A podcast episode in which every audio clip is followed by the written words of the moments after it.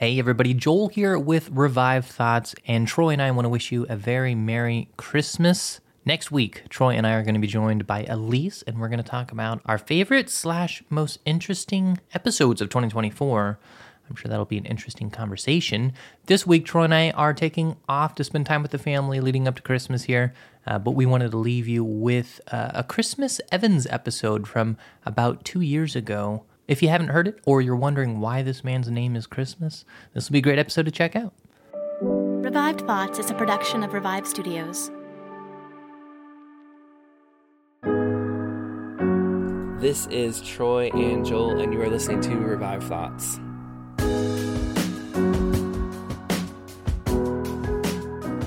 Once he walked upon the water as if it were marble beneath his feet. And now, as he stands blessing his people, the glorious form so recently nailed to the cross begins to ascend like the living creature in Ezekiel's vision. Every episode, we bring you a different voice from history and a sermon that they delivered. Today, we're going to be hearing a sermon preached by Christmas Evans. It was sometime in the late 1700s in Wales. And Troy, we've done a Christmas. I'm actually getting flashbacks towards like early season. Yeah, I don't know if it was technically season one. What we called it wasn't season, season one, but one, but it was it was later. It was it yeah, was in that first early. year of Revive Thoughts where we covered Christmas Evans. Uh, and it seems like it was a thousand years ago, uh, but I'm happy. I'm happy to return to him because he's a fascinating guy.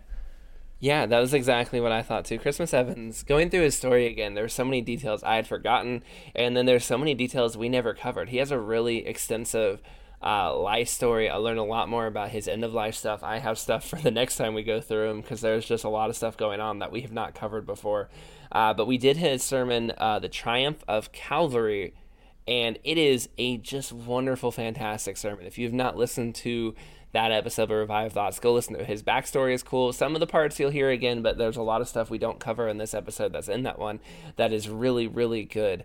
And also his his story, uh, his, style of preaching is unlike anybody else's style of preaching. I would say in the entire Revive Studios catalog. I didn't actually include this in my notes, but there was a person who said uh, was speaking about Christmas Evans's way of preaching, just the way he tells stories, is uses illustrations, creates images in your mind. And he says there's only he has the most unique style of preaching of any preacher that's ever lived. He says occasionally you'll see people try to copy it, but they only make fools of themselves because there is only one Christmas Evans. And I feel like that is really true. I mean, we have a lot of people, we go through a lot of people, but there is really only one Christmas Evans. He preaches a certain way, and it's just it is his style. Now, one thing I also love about Christmas Evans though is that he he is a living testimony to what the Lord can do to somebody when the Lord gets a hold of them. You know, George Mueller was a criminal in his early life, yet he would go on to be the man that takes care of 10,000 orphans. And, and D.E. Hoste, if you remember that recent episode we did, he was such a quiet, shy guy, but then he, you know, he gives his whole life to surrendering and connecting with others. He's the networking guy by the end of his life. There are some men where Jesus gets a hold of them and they just become different people. And that is a testimony to what God can do in your life. And Christmas Evans is an, probably one of the most stark like examples of that that you can find. Nobody started further from making a difference in history and nobody then like gets further along. You'll see what we mean in a minute. Yeah, but to, to fill you in, to paint the setting, because again, it's been uh, about two years since we mentioned Christmas Evans uh, in a previous episode. He was born in Wales. He came from a very poor family. His family couldn't afford to send him to school, so he just didn't go to school. He didn't. He was illiterate for the majority of his uh, childhood growing up, where he didn't know how to read or write. His dad passed away when he was nine years old, and his mother didn't have enough money uh, to feed uh, him and his siblings, and so he was sent to go live with his uncle, who unfortunately was a, a drunk abuser, and uh, he had a, a rough time there for about six years, where he helped out as a farmhand. And once he was 15, he started branching out and kind of helping out with other farmers in the area and kind of creating a little bit of a living for himself in that way. He also has an, a crazy amount of near-death experiences that, that we see documented. We don't know a lot about a lot of them, but there's in his childhood, you know, before 18, he was at least he was stabbed at least once during an altercation. There's an instance where he fell out of a tree while he was trying to cut off a branch up in the tree. He survived uh, almost dying while his, his horse took off and ran through a shallow tunnel that almost killed him. He drowned at one point and was resuscitated. And so there's all these things that, that lead up to a very uh, interesting, tragic childhood where he's kind of this wandering farmhand who's uneducated, uh, fatherless, uh, nearly died, and this man would would go on to be one of the greatest Welsh preachers uh, of all time. So there seemed to be little hope for Christmas Evans. He later he later went on to say that even when he was young, though he always had a fear of eternity. He didn't have interest in religion. He had no interest in God, but he did fear eternity. He did fear like the idea of being somewhere for all of eternity was a fear that haunted him a little bit in the back of his head. And I think this probably started around his father's funeral, right? He's a young boy around the age of nine, sees his dad dies. Probably the town preacher comes in, preaches about heaven or hell, and you know that's going to stick with you somewhat. And that, that's my imagining where that started. At the age of 17 or 18, he began attending kind of a local nearby chapel. This wasn't necessarily because he was interested in religion or God yet, but it was just because I think that's where kind of socially you met people, you got to know people. So he just started attending that nearby church. But while he was there, there suddenly broke out a huge revival that occurred, and everyone around them, everyone there started thirsting for God and for more knowledge. They, the people kind of themselves realized we're illiterate. We don't know how to read. We need to change who we are. This has got to become something new. And 17, this was the year 1784, and it was so bad because only one in 10 people in that area knew how to read. Imagine you yourself, if you have, you know, 10 houses near you or 10 apartments near you, only one in those 10 can read. That's how bad things are where they are. Yet everyone got together. They really wanted to grow closer to God and to read books. So these farmers and these farm hands would go and take their spare pennies and buy all they could, all the books they could about God, all the scraps of paper they could about God, all the Bibles they could, and all the candles. And after long days of working out on the farms, they would meet up in barns and light these candles and read the books together. And as they did this, they learned and got better at reading. And Evans himself, he became a very fast reader. Within one month, he was able to read in his own language, Welsh, and was re- he just through these practicing long night sessions uh, of reading the Bible and reading Pilgrim's Progress. Suddenly, for the first time in his life, he wants to read, and he learns to do it very quickly when he wanted to.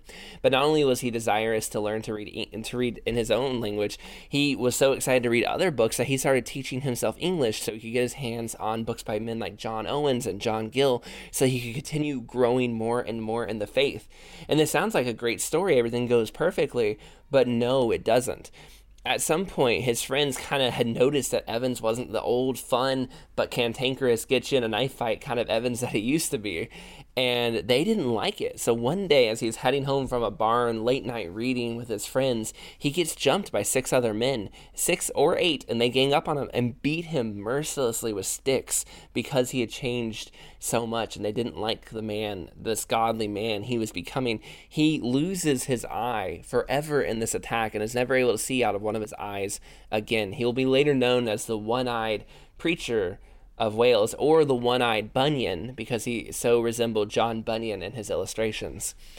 Now, the minister who had been kind of taking care of this region saw what he had gone through, but also saw how much he wanted to learn. So he brought him to his own Latin grammar school and helped him get six months of education.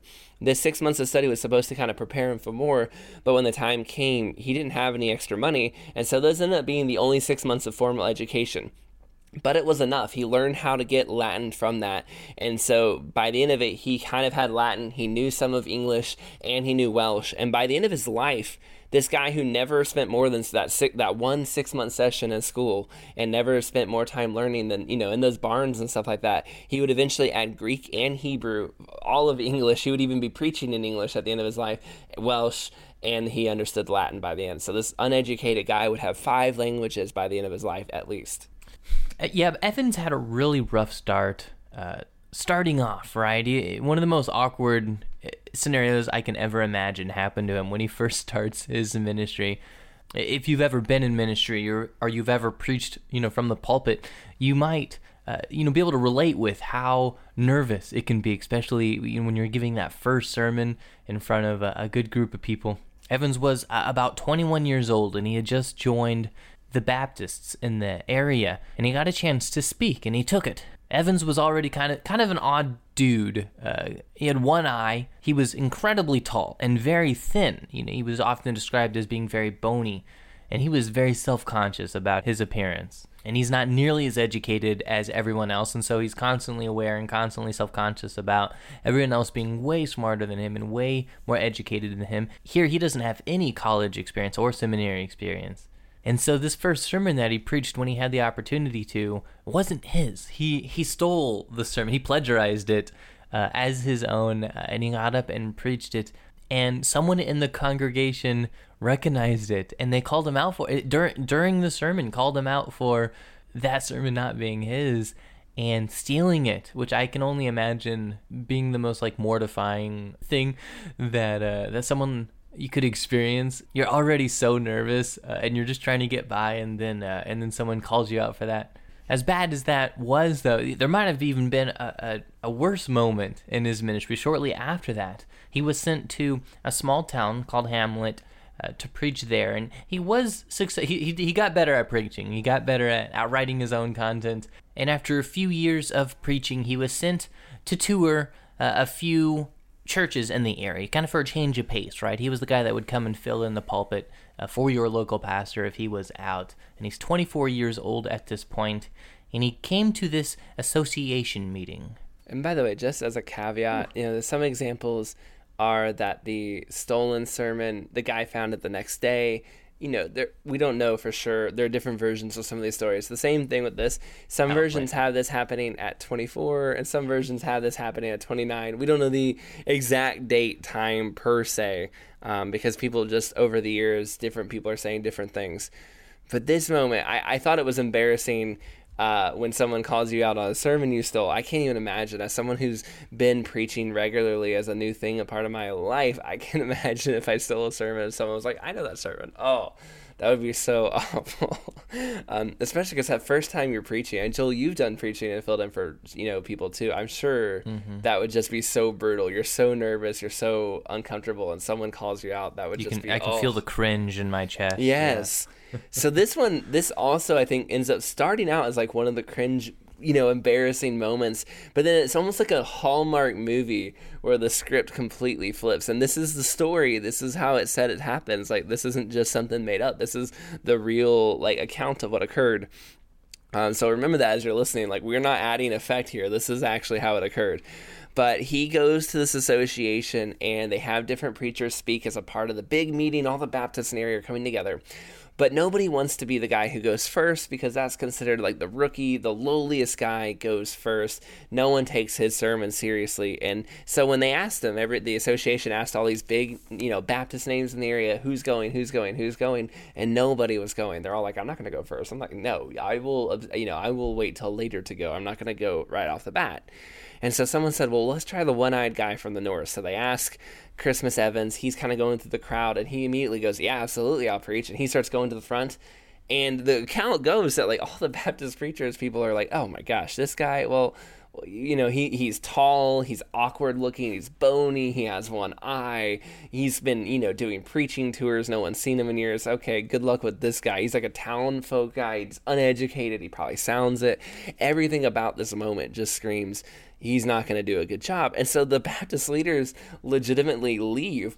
Some of them go and take a nap under a tree hoping he doesn't take too long so they can get to the real speakers. Others go into town to get refreshments. I mean legitimately there you imagine you're walking to the front of the stage to preach and teach and the leaders that asked you to come up are all just scattering because they don't want to be here for your sermon. That's how they feel about you. And for me that would be so embarrassing and awkward that it would just kill me on the inside right? I mean that's just a blow to your pride if there ever was one.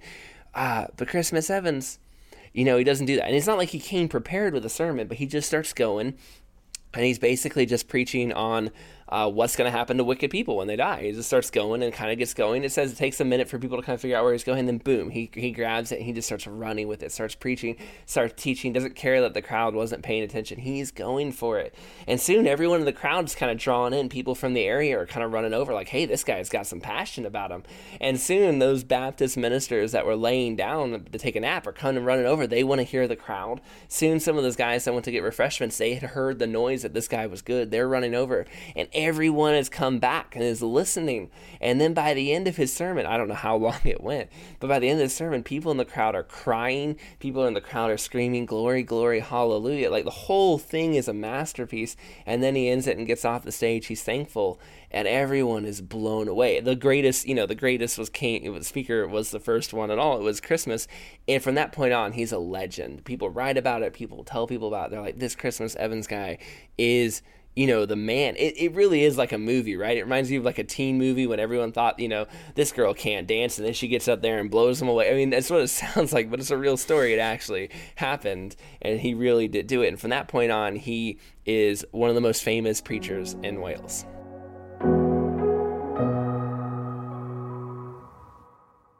When you need mealtime inspiration, it's worth shopping Kroger, where you'll find over 30,000 mouthwatering choices that excite your inner foodie. And no matter what tasty choice you make, you'll enjoy our everyday low prices, plus extra ways to save, like digital coupons worth over $600 each week. You can also save up to $1 off per gallon at the pump with fuel points. More savings and more inspiring flavors make shopping Kroger worth it every time. Kroger, fresh for everyone. Fuel restrictions apply.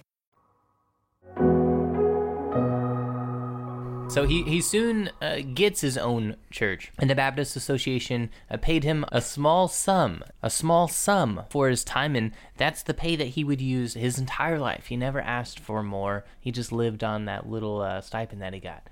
When he arrived, he said he spent three hours wrestling with God in prayer and asking the Lord to bless his work at the church and the people of the country.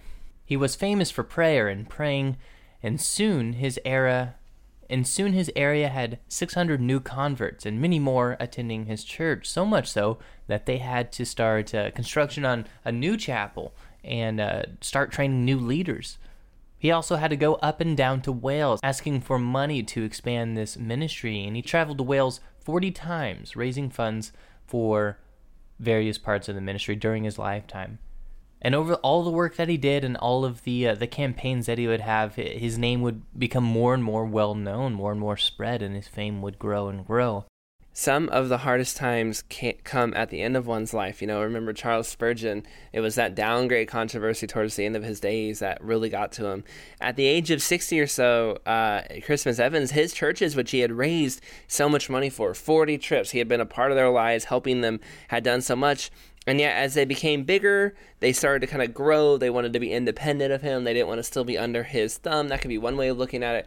Or new ambitious pastors wanted to do what they wanted to do, and they were leaving behind their old patriarch that had helped found them. I, either way, uh, they eventually, with, without going into all the details, they kind of push him out. Evans is kind of literally pushed off um, and is left behind uh, no longer even uh, working at his churches. And the same year that that is occurring, again, uh, his wife dies, his wife of many, many years. He had married her at 26, and she dies at the same time. So he is just completely love, you know, crushed. He's grieving. And then he even receives a legal letter threatening to you know, get lawyers involved and prosecute him from these churches if he keeps trying to minister and be the leader, the, you know, bishop or whatever. Not really because it's Baptist, but, you know, running the show with these churches saying, you need to get out of here. And so he does. And there was this really sad account I read of just people like watching this almost in their mind old apostle who founded everything, just kind of getting on a boat and leaving and being like, all right, I guess I'll go somewhere else. I'm not wanted here. And so that's what he does. He does start a new ministry somewhere else. It ends up being very successful, um, and things go very well. It also explodes, new chapels, new people. And so while he ends up running off to raise support another time for this new ministry, and you know letting people know what he's about now, um, during that trip and that preaching tour, he will end up dying and passing on. Just once again making a trip through Wales that he had done so many times before. Yeah, so here you have Christmas Evans, and if you if you really take into account where he started, you know, this uneducated, wandering farmhand who was beaten up, and it's impossible not to be amazed at his ministry and, and his life's journey. And we had to skip over so much. He's, there's there's so much in his life, and we really recommend uh, you check out our past episode that we did on him. That might fill in some of the gaps here, but in the meantime, listen uh, to this sermon here, and remember that it came from a man who, without God, would never be able to give a sermon like this.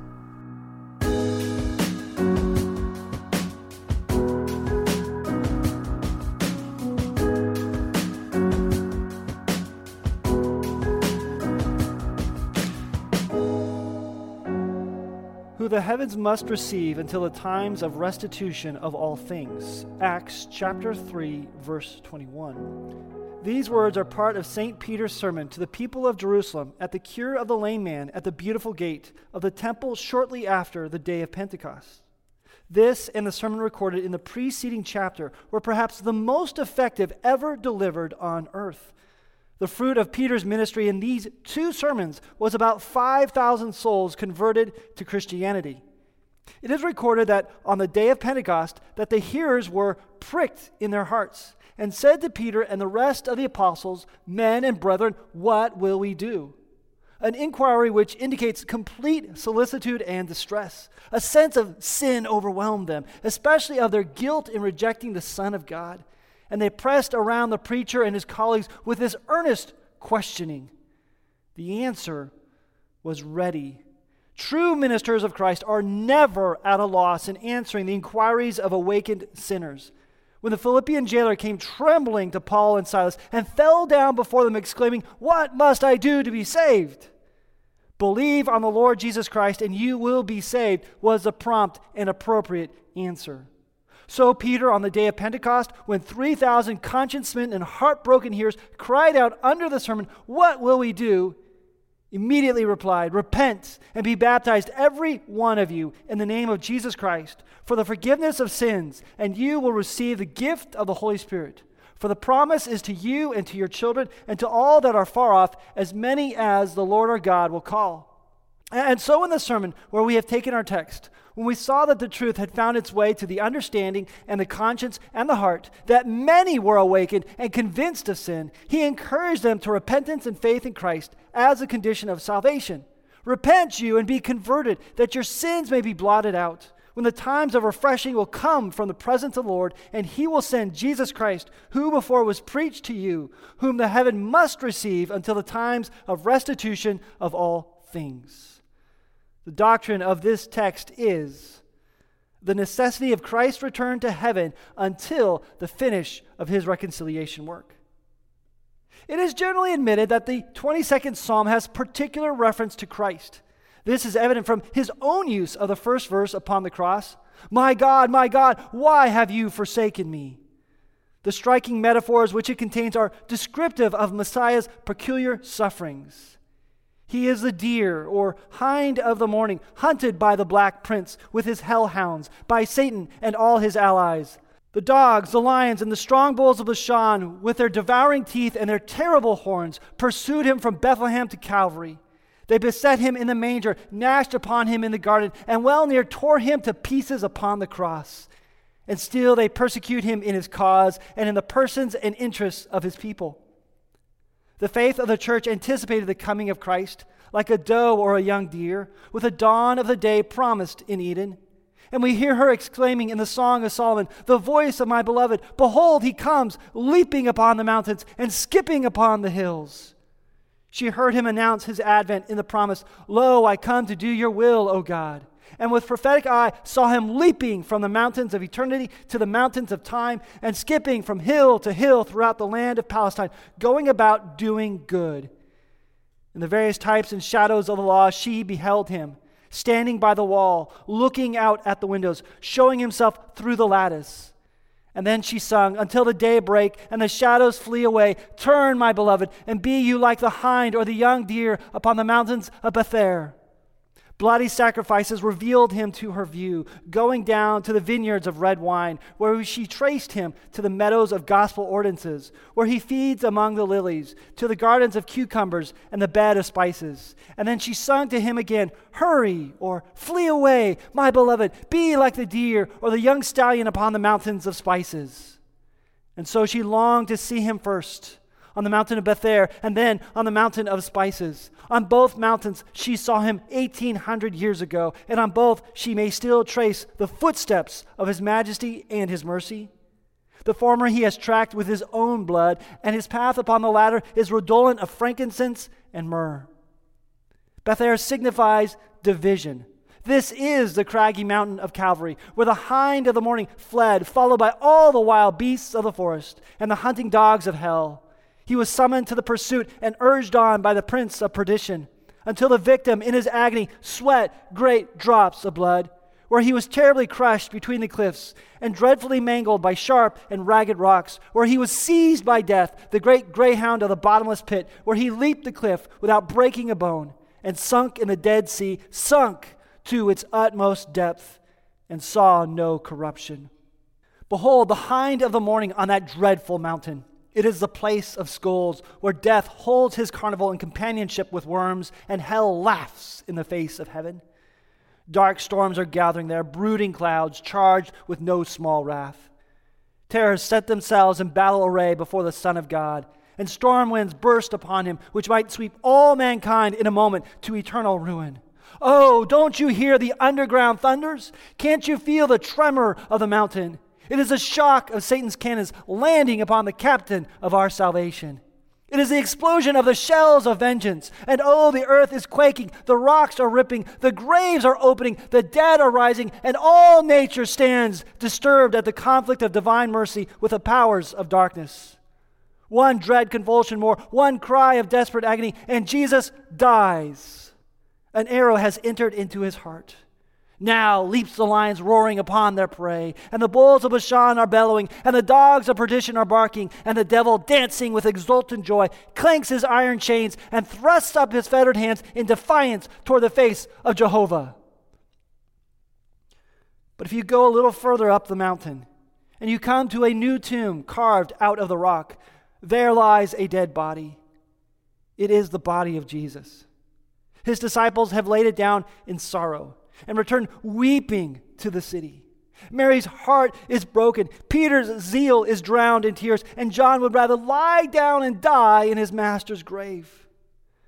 The grave is closed up and sealed, and a Roman guard stands at its entrance. On the morning of the third day, while it is still dark, two or three women come to anoint the body. They are debating about the great stone at the mouth of the cave. Who will roll it away? says one of them. Pity we did not bring Peter or John with us. But arriving, they find the stone already rolled away. And one sitting upon it, whose countenance is like lightning, and whose garments are white as the light. The steel clad, iron hearted soldiers lie around him like men slain in battle, having fallen in terror. He speaks why do you seek the living among the dead? He is not here. He is risen. He has gone from this cave victoriously. It is even so. For there is the veil and the napkin and the heavenly watchers. And when he awoke and cast off his grave clothes, the earthquake was felt in the city and jarred the gates of hell. The hind of the morning is up earlier than any of his pursuers, leaping upon the mountains and skipping upon the hills. He is seen first with Mary at the tomb and then with the disciples in Jerusalem, then with two of them on the way to Emmaus, then going before his brethren into Galilee, and finally leaping from the top of Olivet to the hills of paradise, fleeing away to the mountain of spices, where he will never again be hunted by the black prince and his hounds. Christ is the perfect master of gravitation, and all the laws of nature are obedient to his will. Once he walked upon the water as if it were marble beneath his feet. And now, as he stands blessing his people, the glorious form so recently nailed to the cross and still more recently cold in the grave begins to ascend like the living creature in Ezekiel's vision, lifted up from the earth till nearly out of sight. When the chariots of God, even thousands of angels, receive him and hurry to the celestial city, waking the thrones of eternity with this jubilant chorus Lift up your heads, O you gates, and you will be lifted up, you everlasting doors, and the King of glory will come in. Christ might have rode in a chariot of fire all the way from Bethlehem to Calvary, but he preferred riding in a chariot of mercy, whose lining was crimson and whose ornament was the criminal's cross. how rapidly rolled his wheels over the hills and the plains of Palestine, gathering up everywhere the children of affliction and scattering blessings like the sunlight of the morning. Now we find him in Cana of Galilee, turning water into wine, then treading the waves of the sea and hushing the roar of the storm, and now delivering the demoniac of Gadara from the fury of a legion of fiends, then healing the nobleman's son at Capernaum, and raising the daughter of Jairus and the young man of Nain riding upon the grave at Bethany, I am the resurrection and the life. Curing the invalid at the pool of Bethesda, feeding the 5,000 in the wilderness, and preaching to the woman by Jacob's well. He was acquitting the adulteress and shaming her accusers, and exercising everywhere in all his travels the three offices of physician, prophet, and savior as he drove on toward the place of skulls. Now we see the chariot surrounded with enemies Herod and Pilate and Caiaphas and the Roman soldiers and the populace of Jerusalem and thousands of Jews who have come up to keep the Passover, led on by Judas and the devil. See how they rage and curse as if they would tear him from his chariot of mercy. But Jesus maintains his seat and holds fast the reins and drives right on through the angry crowd without shooting an arrow or lifting a spear upon his foes. For in that chariot the king must ride to Calvary. Calvary must be consecrated to mercy forever. He sees the cross planted upon the top of the hill and hastens forward to embrace it. No sacrifice will be offered to justice on this day, but the one sacrifice which reconciles heaven and earth. None of those children of Baal will suffer today. The bribed witnesses and clamorous murderers will be spared. The smiters, the scourgers, the spitters, the thorn crowners, the nail drivers, the head shakers for Jesus pleads on their behalf. Father, forgive them. They don't know what they do. They are ignorant of your truth and grace. They are not aware whom they are crucifying. Oh, spare them. Let death know that he will have enough to do with me today. Let him open all his cannons upon me. My chest is bare to the whips. I will gather all the lances of hell in my heart.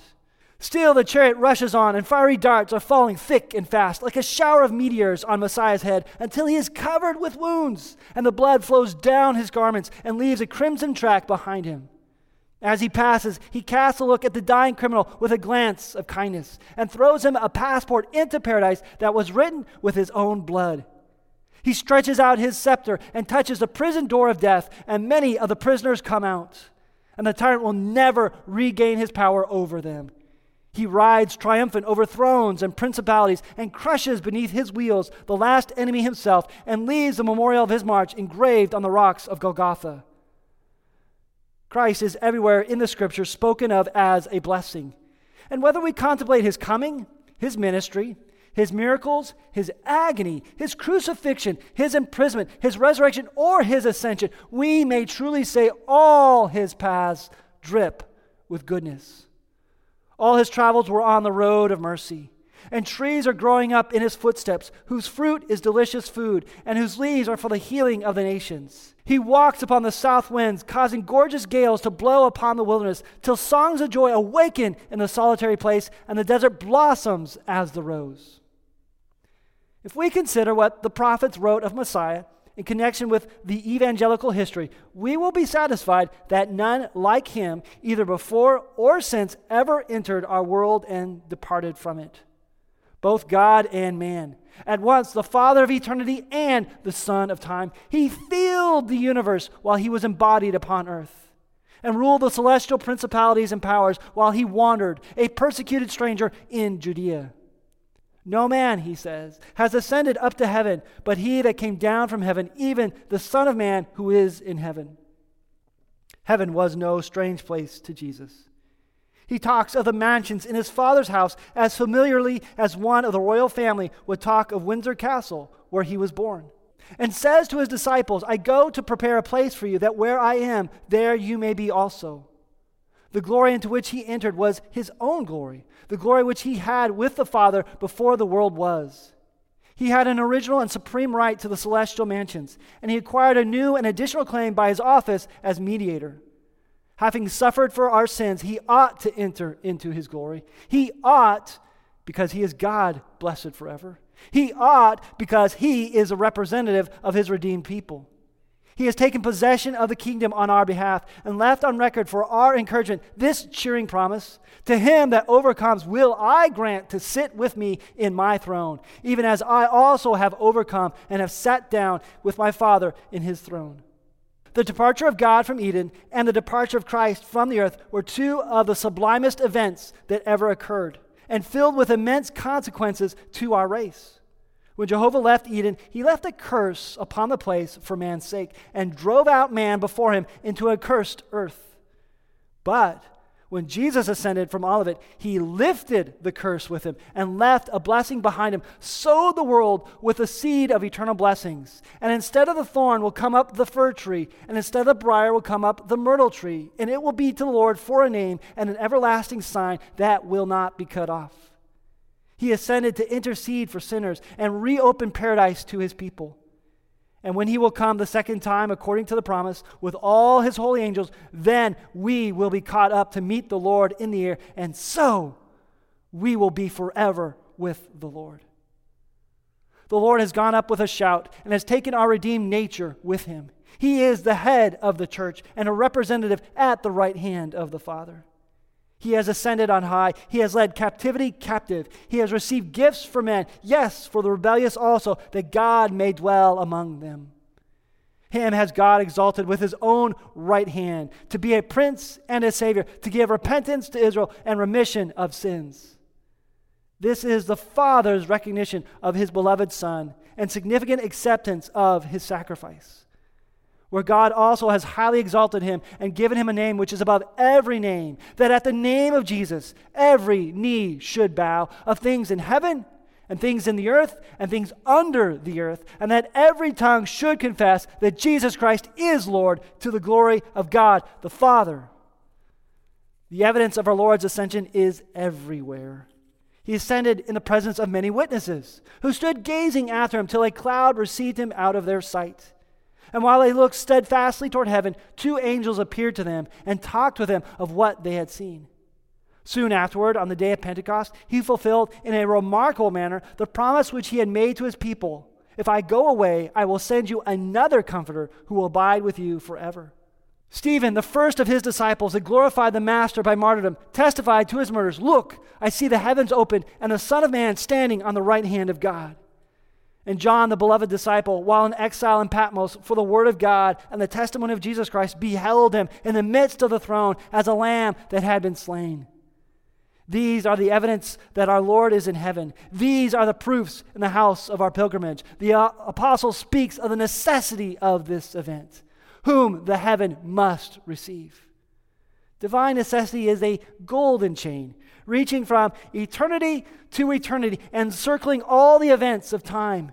It consists of many links all hanging upon each other, and not one of them can be broken without destroying the support of the whole. The first link is in God before the world was, and the last is in heaven when the world will be no more. Christ is its Alpha and Omega, and Christ constitutes all its in between links. Christ in the heart of the Father, receiving the promise of eternal life before the foundation of the world, is the beginning. Christ, in his sacrificial blood, atoning for our sins and parting and sanctifying all them that believe, is the middle. And Christ in heaven, pleading the merit of his vicarious sufferings, making intercession for the transgressors, drawing all men to himself, presenting the prayers of his people, and preparing their mansions, is the end. There is a necessity in all that Christ has done as our mediator, in all that he is doing on our behalf, and all that he has engaged to do. The necessity of divine love manifested, of divine mercy exercised, of divine purposes accomplished, of divine covenants fulfilled, of divine faithfulness maintained, of divine justice satisfied, of divine holiness vindicated, and of divine power displayed. Christ felt this necessity while he fellowshipped among us and often declared it to his disciples and acknowledged it to the Father in the agony of the garden. Behold him wrestling in prayer with strong crying and tears Father, save me from this hour. If it is possible, let this cup pass from me. Now the Father reads to him his covenant engagement, which he signed and sealed with his own hand before the foundation of the world. The glorious sufferer replies, Your will be done. For this reason I have come to this hour. I will drink the cup which you have prepared, and not a dreg of any of its ingredients will be left for my people. I will pass through the approaching dreadful night, bearing away the curse from my beloved. Now, on his knees, he reads the covenant engagements of the Father and adds, I have glorified you on the earth. I have finished the work which you gave me to do. Now glorify your way in me, according to your promise, with your own self, with the glory which I had with you before the world was. Father, I will that they whom you have given me be with me where I am, that they may behold my glory. Yours they were, and you have given them to me on condition of pouring out my soul to death. You have promised them through my righteousness and meritorious sacrifice the kingdom of heaven, which I now claim on their behalf. Father, glorify my people with him whom you loved before the foundation of the world. The intercession of Christ for his saints, begun on earth, is continued in heaven. This is our confidence and joy in our journeyings throughout the wilderness. We know that our Joshua has gone over into the land of our inheritance, where he is preparing a place of habitation for Israel. For it is his will that all whom he has redeemed should be with him forever. The text speaks of the period when the great purposes of our Lord's ascension will be fully accomplished until the times of restitution of all things. The period here mentioned is the dispensation of the fullness of time when the fullness of the Gentiles will come in, and the dispersed of Judah will be restored, and Christ will gather together in himself all things in heaven and in earth, overthrow his enemies, establish his everlasting kingdom, deliver the groaning creation from its bondage, glorify his people with himself, imprison the devil and his angels in the bottomless pit, and punish with destruction from his presence them that do not obey the gospel. To this glorious end, the great journey of redemption and all the events of time are only preparation. It was promised in Eden, and the promise was renewed and enlarged to Abraham, to Isaac, and to Jacob. It was described in gorgeous oriental imagery by Isaiah and the sweet psalmist of Israel, and spoken of by all the prophets since the world began. Christ came into the world to prepare the way for his future triumph to lay on Calvary the chief cornerstone of a temple which will be completed at the end of time and endure throughout all eternity. He began the great restitution. He redeemed his people with a price and gave them a pledge of redemption by power. He made an end of sin, abolished the Levitical priesthood, and swallowed up all the types and shadows in himself. He sent home the beasts, overthrew the altars, and quenched the holy fire and upon the sanctifying altar of his own divinity offered his own sinless humanity, which was consumed by fire from heaven. He removed the seat of government from Mount Zion in Jerusalem to Mount Zion above, where he sits, a priest upon his throne, drawing heaven and earth together and establishing the covenant of peace between them both. Blessed be God. We can now go to Jesus, the mediator, passing by millions of angels and all the spirits of just men made per- passing by millions of angels and all the spirits of just men made perfect until we come to the blood of sprinkling, which speaks better things than that of Abel. And we look for that blessed day when this gospel of the kingdom is universally known, and all will know the Lord, from the least even to the greatest. When there will be a new heaven and a new earth which dwells in righteousness, when both the political and the moral aspects of our world are changed and a happier state of things exists than has ever been known before when the pestilence, the famine, and the sword cease to destroy. And the saints of the Most High possess the kingdom in quietness and assurance forever. Then comes the end, when Emmanuel destroy in this mountain the veil of the covering cast over all people and swallow up death in victory. But what will it avail you to hear of this glorious restitution if you are not partakers of its benefits? And happily interested in its completion? Has it begun in your own hearts? Are you restored to God in Christ? Do you have a place in His house and a name among His people? Are your feet running the way of His commandments and your hands diligent in doing His work? If not, it is high time to awake out of sleep repent and believe the gospel. Let the wicked forsake his way, and the unrighteous man his thoughts, and let him return to Lord, who will have mercy upon him, and to our God, for he will abundantly pardon.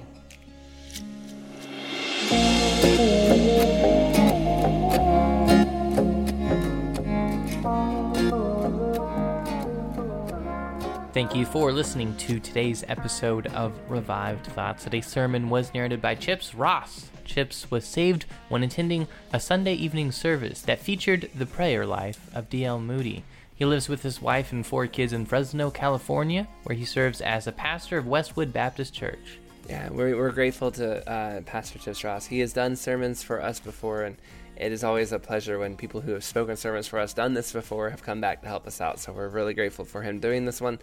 And we also are grateful for all of you. If you want to know a way that you can be more involved, and if you enjoy listening to the show, maybe you're one of our newer listeners and you don't know much about us, or maybe you have just been enjoying this content and you're wondering where you can get more, we do have a Patreon. You can go over to Patreon, click the link below in the episode descriptions, or find us at Revive Studios, and there you will get access to Revive Thoughts, advertisement free, Martyrs and Missionaries, advertisement free. If you want to support us, help Revive Studios grow, help us do what we're doing, and you want some access to some of this stuff, if you go find us on Patreon, you can. This is Troy and Joel, and you've been listening to Revive Thoughts.